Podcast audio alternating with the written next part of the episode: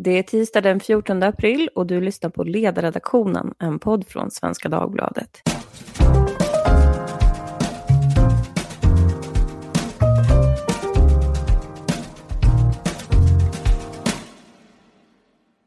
Jag heter Lydia Wåhlsten och idag ska vi prata om restaurangbranschen. Det pågår ju ett blodbad i restaurangbranschen och aktörer har tappat så mycket som 90 procent av sin omsättning på grund av corona. Och runt om i landet så pågår nu olika initiativ för att underlätta för restaurangerna att gå runt på egen maskin. Ett sådant förslag är att låta dem erbjuda fullständig service, det vill säga att man också ska beställa hem ett glas vin till sin hämtmat. Men är en sån hemleverans verkligen förenlig med alkohollagen? Och spelar en sån här reform verkligen någon roll för restauranger som befinner sig i ett verkligt fritt fall? Det ska vi prata om idag. Med mig har jag Oliver Rosengren, kommunalråd för Moderaterna i Växjö. Välkommen! Tack så mycket! Med mig har jag också en återkommande Hans Gerhard Westerberg, forskare vid Handelns forskningsinstitut som också har varit aktiv i den här debatten. Välkommen! Tack så mycket! Jag kommer inte ihåg Hans vad du var med i för ämne sist. Minns du det själv? Mm, det handlade också om servicesektorn. Eh, vi pratade väl mycket om var alla nyanlända invandrare ska få jobb, om jag inte minns Just det, så var det. Så är man intresserad av det kan man gå och lyssna på den podden. Min första fråga till er idag, det är en affärsmodellsfråga. Är alkoholen en avgörande inkomst för restaurangerna? Ja eller nej? Vad säger Oliver? Ja. Ja, vad säger Hans? Ja. Ja, då kan du börja utveckla. Marginalerna på mat i restaurangbranschen är liten. Ehm, och per glas, om man jämför med då per tallrik, så är marginalen på alkohol betydligt större. En stor del av intäkterna och viktig för många. Det kan, det kan vara en betydande del av omsättningen. Eh, och som det är nu, så om man, när man då, det, det säger väl Systembolaget själva av deras ökning av alkoholförsäljningen de senaste veckorna, att de har egentligen tagit den här marknadsandelen eh, av alkoholen från restaurangerna. Eh, som inte har någon alkoholförsäljning alls eftersom bordserveringen har minskat så pass mycket. Och det är jättebra att fler köper hämtmat. Eh, både för att vara snälla men också för att man inte vill, vill eh, sitta på en restaurang. Och det hjälper ju såklart, men det kommer inte räcka. Men hur mycket står alkoholen för då om man skulle titta på liksom den totala omsättningen relativt mat? Är det, är det dubbelt så viktigt som mat eller vad pratar vi om för proportioner? Eh, jag, jag, har, jag har ingen koll på de fullständiga siffrorna men, men jag har sett eh, enskilda krögare som hävdar att det, det kan ligga på mellan eh, upp till 30 procent av omsättningen som då, då från alkoholen. För jag såg att ni har skrivit på DN Debatt och där skriver ni bland annat då att snabbmatsrestauranger de har bättre marginal på sin mat då än vad finkrogar har. Det är ju inte riktigt så det känns när man själv köper hemmat. Men eh, hur förklaras det där? På, på snabbmatsrestauranger och brickluncher och sådana där saker. Då, då hivar du ut mat, standardiserad mat till stora kvantiteter. Men på en finkrog eh, så lägger du ner mer tid på maten eh, och det är dyrare ingredienser. Och sen köper du en flaska vin, en flaska fint vin till den här maten. Och för finkrogen är det där marginalerna ligger. Ja, Oliver, du svarade också ja är ju en del av det erbjudandet som, som en restaurang i regel har. Och svensk alkohollag är dessutom utformad så att, så att säga, du får servera mat utan alkohol men du får inte servera alkohol utan mat. Eh, så eh, på det sättet är ju lagstiftningen konstruerad. Eh, så att, eh, så att eh, för, för många av de aktörerna som jag träffar på så är ju den här typen av möjligheter och inte minst som Hans med kollegor skrev om på DN Debatt är ju efterfrågad. Vi har också haft förfrågningar i, i så att säga, kring take away. Eh, men där är ju skillnaden att lagstiftningen har ett uttryckligt förbud.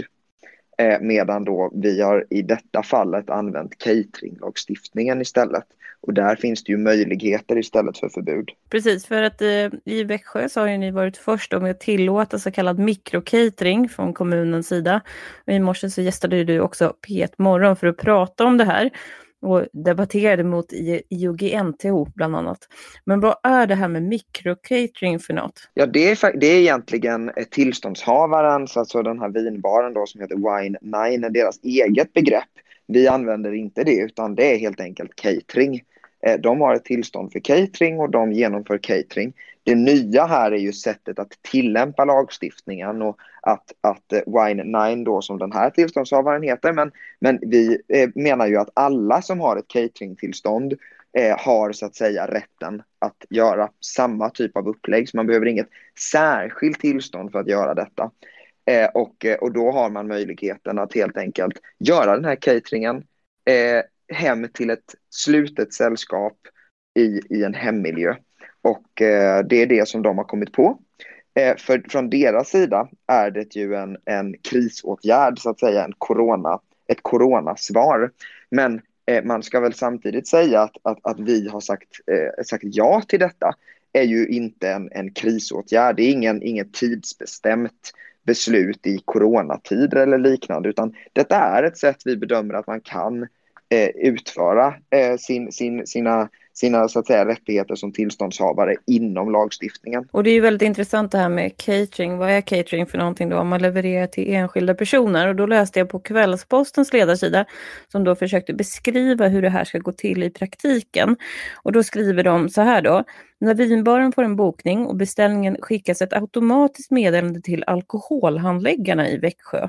De får då ta ställning till om de ska godkänna orden eller inte och godkänna ett privat hem som serveringsplats för slutet sällskap. Så det här ska då ske varje gång som jag tolkar det. Alltså det som man behöver göra enligt alkohollagen när man har ett cateringtillstånd. Man har ju sitt tillstånd så att man har möjlighet att catera. Men man måste anmäla serveringsplatsen.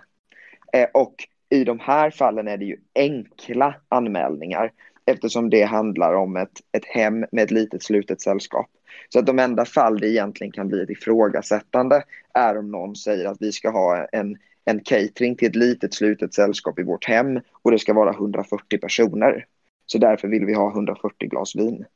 Eh, det skulle rimligen då kunna, kunna medföra vissa överväganden. Men, men, eh, men om det är så att säga en, en, familj eller en familj med gäster och man, man beställer liksom åtta stycken eh, måltider med dryck så är det liksom inget som kräver någon handläggning egentligen. Jag försökte titta på vad de har gjort för upplägg och då är det som du säger att man måste ju köpa mat för att överhuvudtaget vara aktuell för att kunna köpa alkohol. Och att man då, då har de liksom komponerat olika och då, som jag tolkar det var det liksom ett glas då till varje rätt som är liksom grunduppställningen i alla fall. Jag vet inte om man kan beställa så mycket mer. Nej, deras upplägg så är det på det sättet. Det är för att också underlätta den här lagtekniska frågan då om att man inte bara kan leverera utan också ska servera. Eh, och eh, och eh, på det sättet då så kan de ju fullgöra den här serveringsskyldigheten som de då har enligt lagstiftningen. En lite allmän fråga, vad tänkte du när du fick höra om det här förslaget första gången? Men eh, att det är eh, finurliga företagare som eh, hittar nya vägar att, eh, att eh, eh, klara sig genom en svår situation. Och att min grundinställning till alkohollagstiftningen är ungefär så här, brukar jag försöka sammanfatta det, att det som Alltså, där lagen lämnar utrymme för tolkning så ska vi välja en tillåtande tillämpning. Och även om det skulle göra Växjö kommun till Sveriges mest tillåtande kommun så skulle vi ändå vara en av de mest restriktiva i världen eftersom lagstiftningen i Sverige är så begränsande jämfört med resten av världen. Eh, och, och, mot bakgrund av det då så handlar det om att i detta fallet försöka se den möjligheten som de ser Eh, och eftersom det inte ens i detta fallet, vilket vi i andra fall har varit öppna för, krävde någon direkt särskild tolkning av lagstiftningen utan bedömningen är ju att jo, men detta ryms ju i lagstiftningen. Eh, eh och, och, vi behöver inte ens utmana den eh, mer än att kanske tänka lite nytt inom den. Så, så eh, tyckte jag inte att, eh, att det var några, no, no, någonting som egentligen var ett, ett hinder i detta. Utan det är en seriös tillståndshavare, de har ett stadigvarande tillstånd till allmänheten Eh, och att då också ha, ha ett cateringtillstånd till små slutna sällskap. Eh, det, eh, det är inget revolutionerande egentligen, men det är en nytänkande idé. Om man lyssnar på dina kritiker då, så har de ju i alla fall två poänger som jag ser det. Det första poängen är ju att man då kommer kunna köpa alkohol på andra tider än vad Systembolaget har öppet. Och så ser man då kanske att eh, våld i hemmet och sådana saker går upp nu under karantäntider. Hur svarar du på den där kritiken att det här riskerar att förvärra en risig situation? Ja, men det förvånar mig. Jag hade nästan väntat mig att IOGT skulle uppmuntra den här typen av lösning relativt vad som är alternativ. Att de kan ju liksom jag ta del av statistiken för hur det går för Systembolaget just nu. Och eh, eh om man är ute efter att minimera skadorna av alkohol och skydd för personer i utsatt situation så, behöver, så, så är det rimligen bättre att det kommer en person som är utbildad, som gör en bedömning av, av, av att man inte är överförfriskad, som kontrollerar åldrar på de som ingår i, i, i sällskapet som ska serveras och serverar enstaka glas vin jämfört med att någon har köpt hem en, en, en, en box vin till middagen från Systembolaget och tar den uppifrån och ner. Eh, så, så eh, utifrån liksom ett, ett alkoholskyddsperspektiv så borde detta vara ett uppmuntrat sätt att förtära alkohol i hemmet från exempelvis organisationer som IOGT-NTO. Vi kommer in på det lite senare, vi ska prata mer med Hans, men man kan ju också tänka sig att det här är två helt olika målgrupper. Eh, det handlar ju ganska mycket om pris också. Ja, självklart finns det också sådana såna eh, perspektiv på detta. Att det är liksom inte, det är inte billigt att betala restaurangpris för ett glas vin som man ska dricka hemma jämfört med att köpa en flaska istället. Och den andra frågan, det är ju den mer legala sidan av det här och det är därför jag frågar hur du kände först. För att Växjö kan ju då bli först ut med att faktiskt liksom tolka lagen på ett sätt som den inte låter sig tolkas på. Och det menar ju då IOGT-NTO, då läser jag upp vad Eva-Britt Svensson som är distriktsordförande i Kronoberg har sagt. Och eh, ordförande för Vänsterpartiet i Kronoberg också. Just det. Och hon vill vara tydlig med att hon uttalar sig bara för IOG-NTO och inte som vänsterpartist då. Men hon säger så här, man får bara servera alkohol på restauranger där man har uppsikt under tiden. Om de levererar alkohol hem till någon så bryter det mot serveringstillståndet. Gör det det? Eh, nej, vår bedömning är ju att man med de krav eh, som finns i, i eh, lagstiftningen för catering Eh, kan använda det även i detta sammanhanget och på så sätt också klara eh, lagstiftningen. För Länsstyrelsen ska ju granska det här nu och ni ska komma in med ett yttrande kring hur ni har tänkt. Precis, och då kom, de har ju ställt frågor om vilken lagstiftning vi använder och vi använder ju cateringlagstiftningen. Hans, du har ju skrivit på DN Debatt, vi har pratat lite grann om det och där presenterade ju du tillsammans med branschföreträdare för krognäringen ett antal reformer. Och en sak som ni ville se var ju en sån här liberalisering fast på nationell skala då. Och att det blir som i kanske Frankrike där man kan köpa med sig en flaska vin från restaurangen eller vinbaren som vi pratade om. Kan du berätta vad det var ni, ni ville se för någonting? Alltså, vi, som vi pratade, alltså, och man ska komma ihåg det att uthålligheten i restaurangbranschen är extremt låg. De senaste åren har vi ju sett att omsättning och sysselsättningstillväxten har ju eh, varit positiv de senaste åren. Men i samma takt har vinstmarginalen minskat och den ligger i riket, vill jag minnas, på under 3% och i Stockholm ligger den närmare 2. Det låter som en överetablering då. Det är det. Det är det. Men eh, det här gäller ju för alla, även de större aktörerna. Och man kan jämföra med resten av näringslivet. Där har vi en vinstmarginal på ungefär 5% Som komplement till det, till det jag sa tidigare, att, eh, eh att marginalerna finns i alkoholförsäljningen. Så föreslog vi då en mild liberalisering av alkoholpolitiken och att då låta restauranger sälja alkohol som återförsäljare, exempelvis då i samband med mat. Och det här är ju en, det här formulerade vi då som en, som en krisåtgärd. Eh, och man har ju gjort eh, samma sak bland annat i New York och fler, ja, flera delstater i USA, även i Kanada. Eh, och där har, man beskrivit, det har man gjort sedan ett antal veckor tillbaka och där har man ju beskrivit den här eh, krisåtgärden att det håller många restauranger flytande. Eh, och det här är en ganska enkel reform att göra, precis som Oliver sa. att krögare med serveringstillstånd, de har ju redan statens förtroende och de är också utbildade i att hantera alkohol och hantera människor som köper alkohol. Eh, och inte nog med att naturligtvis skulle det ske en viss prisjustering då. Man kan ju inte ta samma prispåslag som man gör vid bords, bordservering. Men man ska också komma ihåg att marginalerna påverkas ju av att man inte behöver lägga lika mycket tid på varje kund eh, i samband med takeaway. Så vårt förslag liknar ju det eh, man har gjort i Växjö såklart. Men det sträcker sig lite längre. Och jag tror att om det här ska ha en effekt så tror jag att det behöver gälla även vid takeaway. Men bara för att konkretisera då, vi säger att ikväll så blir jag lite sugen på rödvin. Ska jag då kunna beställa hem hur mycket jag vill då från en lokal restaurang? För att jag har, är så otroligt tät och bara kan sprätta mina pengar. Mm. Och det kan du göra från Systembolaget också. Men eh, beställer du hem lite schysst hämtmat och kanske vill ha det rekommenderade, rekommenderade vinet till. Eh, då kommer du förmodligen köpa en flaska. Så klart är det oändligt rik och kan köpa många flaskor du vill. Ja, då kan du köpa ännu fler från Systembolaget om du vill det. Men finns det någonting som hindrar att de här restaurangerna börjar agera som små systembolag i prisbildningen? Du menar att de skulle börja sälja då budgetalkohol? Eh, Precis. Ja, det kan de naturligtvis göra. Men det går ju andra sidan att reglera med, med, med priset eller skatten om man vill det. Och jag ser inte riktigt problemet om de skulle göra det heller. Eh, Systembolaget funderar ju själva på att formulera eller att börja sälja budgetöl. Eh, det var ett förslag som kom eh, för ett antal månader sedan. Och vi vet ju sedan tidigare att det är ju inte antalet återförsäljare som avgör konsumtionen av alkohol, utan det är priset. Och det kommer vara dyrare på restaurangen. En sån här fråga. Jag pratade med David Sundén tidigare idag.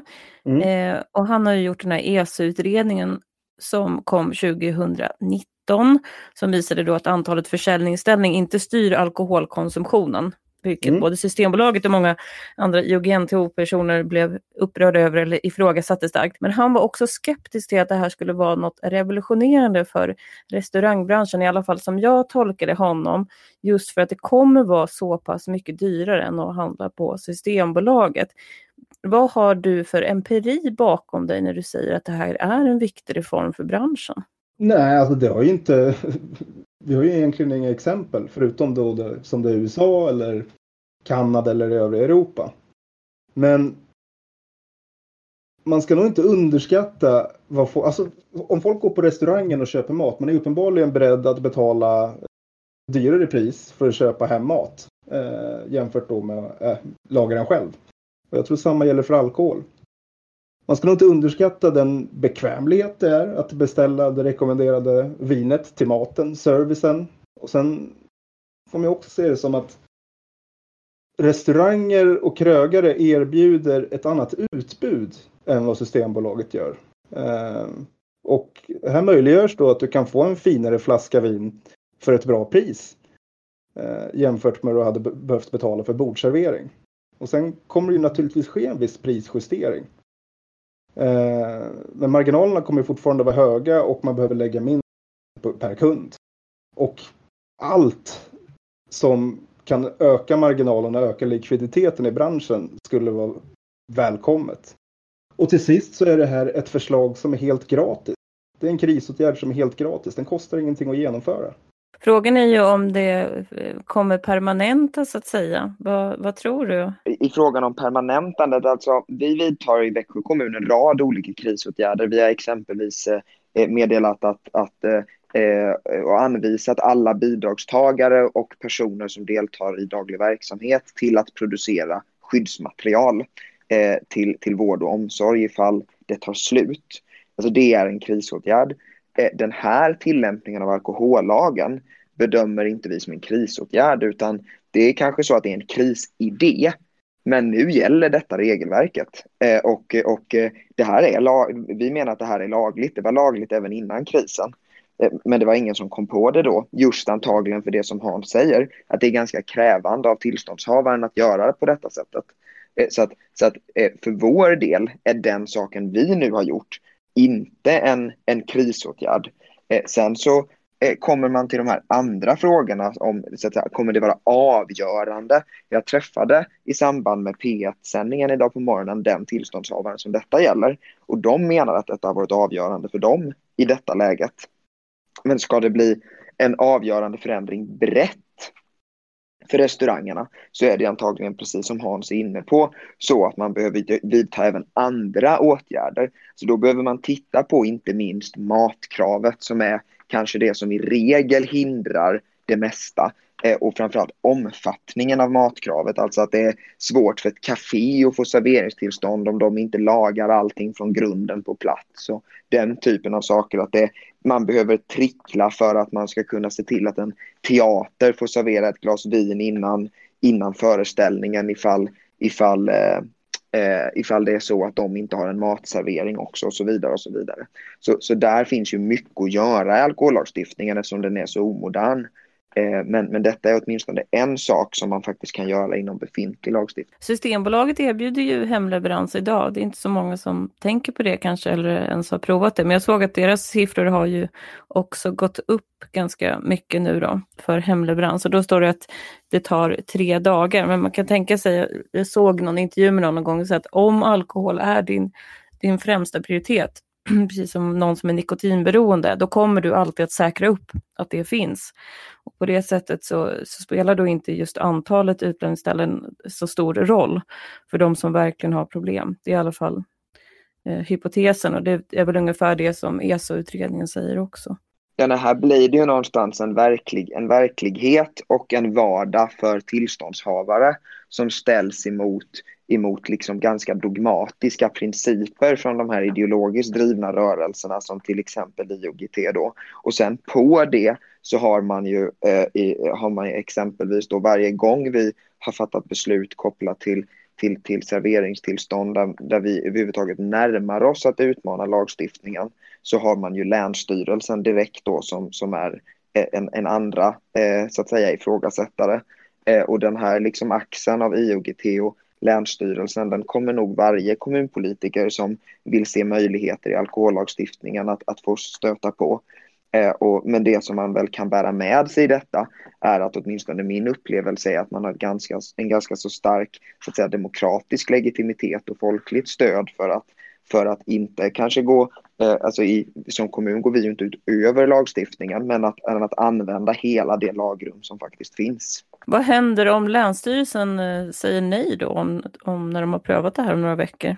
Eh, ja, de kan ju, kan ju säga att de inte tycker vi ska göra så här och kan väl, kan väl ytterst då ha, ha viten på vår alkoholutövning och sådär. Um, Eh, men det är inte de som till exempel prövar frågan om ifall detta är i strid mot, mot, mot monopolet då som vissa har hävdat och som, som, eh, som jag menar är, helt felaktigt. Intressant. Det verkar ju som att fler kommuner i alla fall verkar gå i Växjös spår nu. Så det får man väl säga att det här företaget verkligen har gjort en insats då för andra krögare runt om i Sverige. Jag såg att frågan är uppe i Gävle. Nacka har också följt i Växjös spår än så länge. Tror ni att fler kommuner kommer följa i, följa i fotspåren? Eh, ja, men det tror jag och det är också tydligt utifrån de kontakter som har tagits. Alltså, vi har haft många kontakter från både kommuner och restauranger. Eh, jag såg att i, Malmö till exempel så var det flera av krögarna där som hade gått ihop i någon slags kontakt med kommunen eh, efter att de hade sett ledartexten i Kvällsposten och på det sättet snappat upp detta. Så jag tror att, att man kommer se en sån utveckling i den här frågan, det tror jag. Mm, jag vet att det var uppe, det, det, har kommit in liknande frågor i Stockholms kommun också. Och hur ser det ut på riksplanet då Hans? Vad har ni fått för respons på er debattartikel? Det är ju verkligen tid nu. Never let a good crisis good go to waste, som det heter i politiken.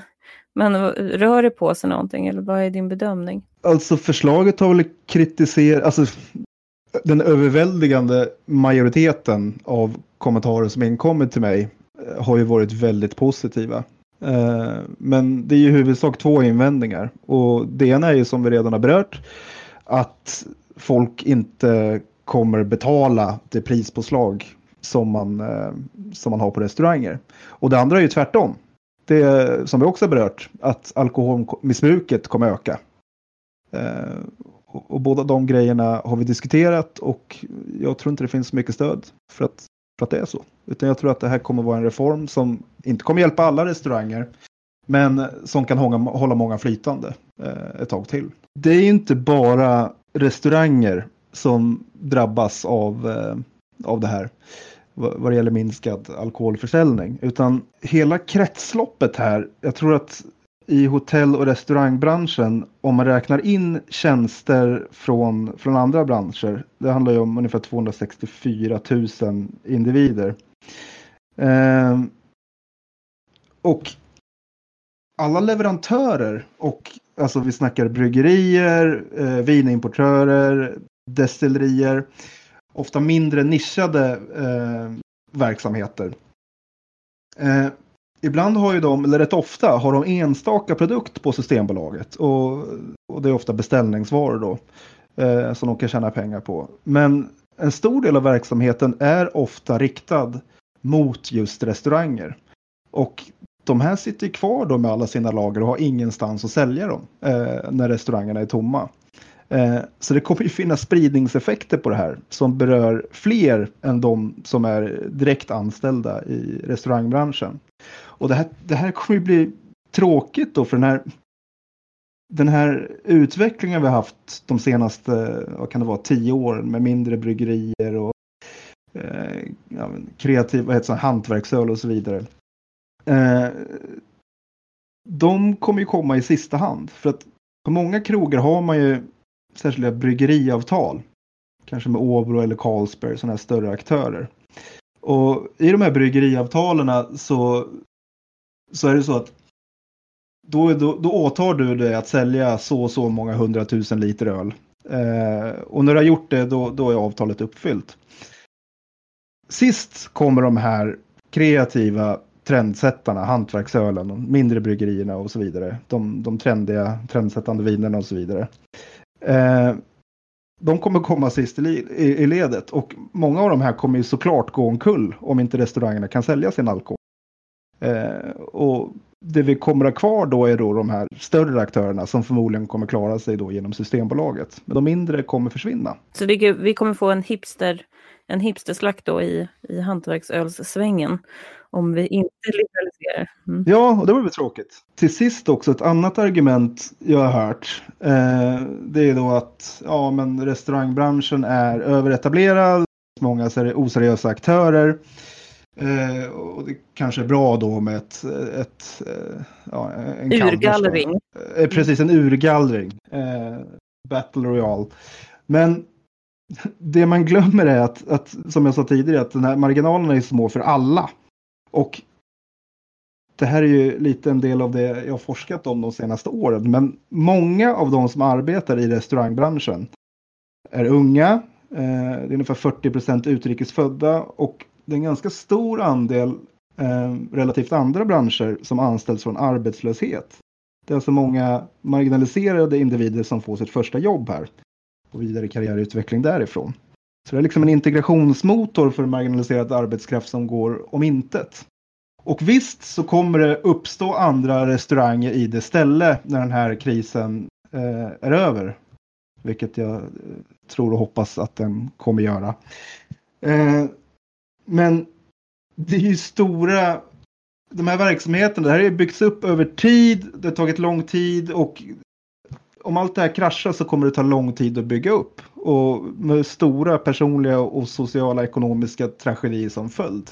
Det ska vi inte heller glömma. Nu kan jag passa på att göra reklam då för en specifik restaurang, för att jag träffade nämligen på ägaren till Madrid, som är en tapasrestaurang som ligger vid Mariatorget här i Stockholm.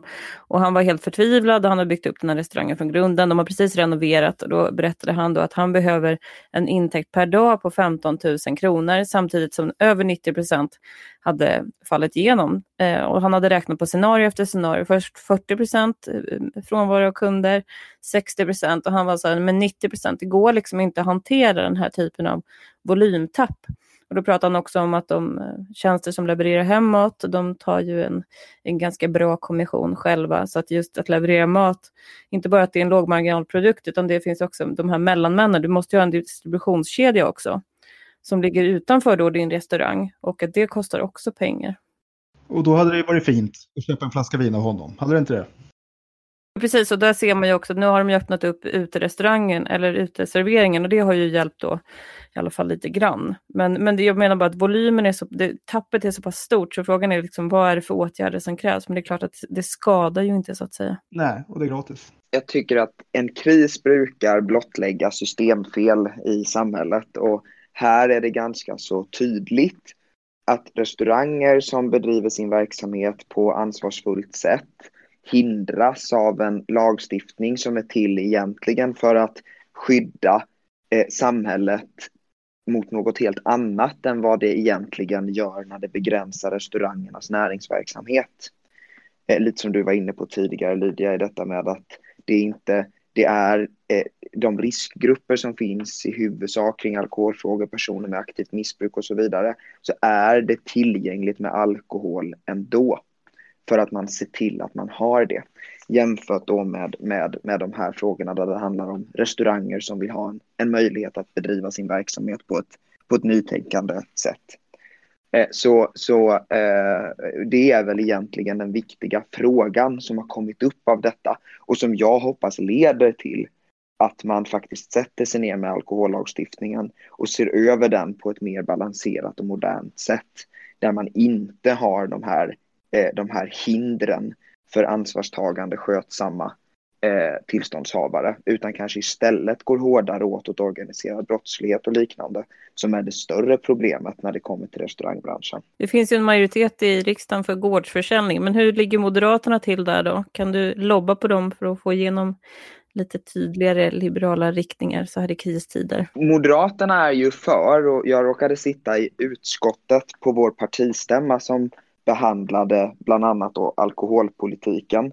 Eh, och där togs ju flera steg och jag skulle säga längre än en del andra. Vi, utöver då att besluta om vissa förändringar när det gäller just Systembolaget och att bekräfta vårt också tidigare ställningstagande i frågan om, om, om gårdsförsäljning så tog vi också en del liberaliserande beslut när det kommer till exempelvis krav kring utformning av marknadsföring av, av, av hur en, exempelvis en flaska får se ut. Det finns ju regler för det och så vidare. Då. Så att, så att eh, Moderaterna ligger nog ganska så långt fram får jag säga när det kommer till att vilja se moderniseringar av alkohollagstiftningen. Men just i den här frågan då, eh, går de på Rosengrens linje här? Eh, det är ju eh, en linje som jag i regel tycker att Moderaterna borde gå på och jag hoppas att man gör det även i detta. Då får vi hålla utkik. Eh, med det så får jag säga stort tack till Oliver Rosengren, moderat kommunalråd i Växjö och Hans Serar Westerberg som är forskare vid Handelns forskningsinstitut. Om ni har frågor om dagens podd eller tips på ämnen så hör ni av er som vanligt på ledarsidan svd.se. Tack för idag!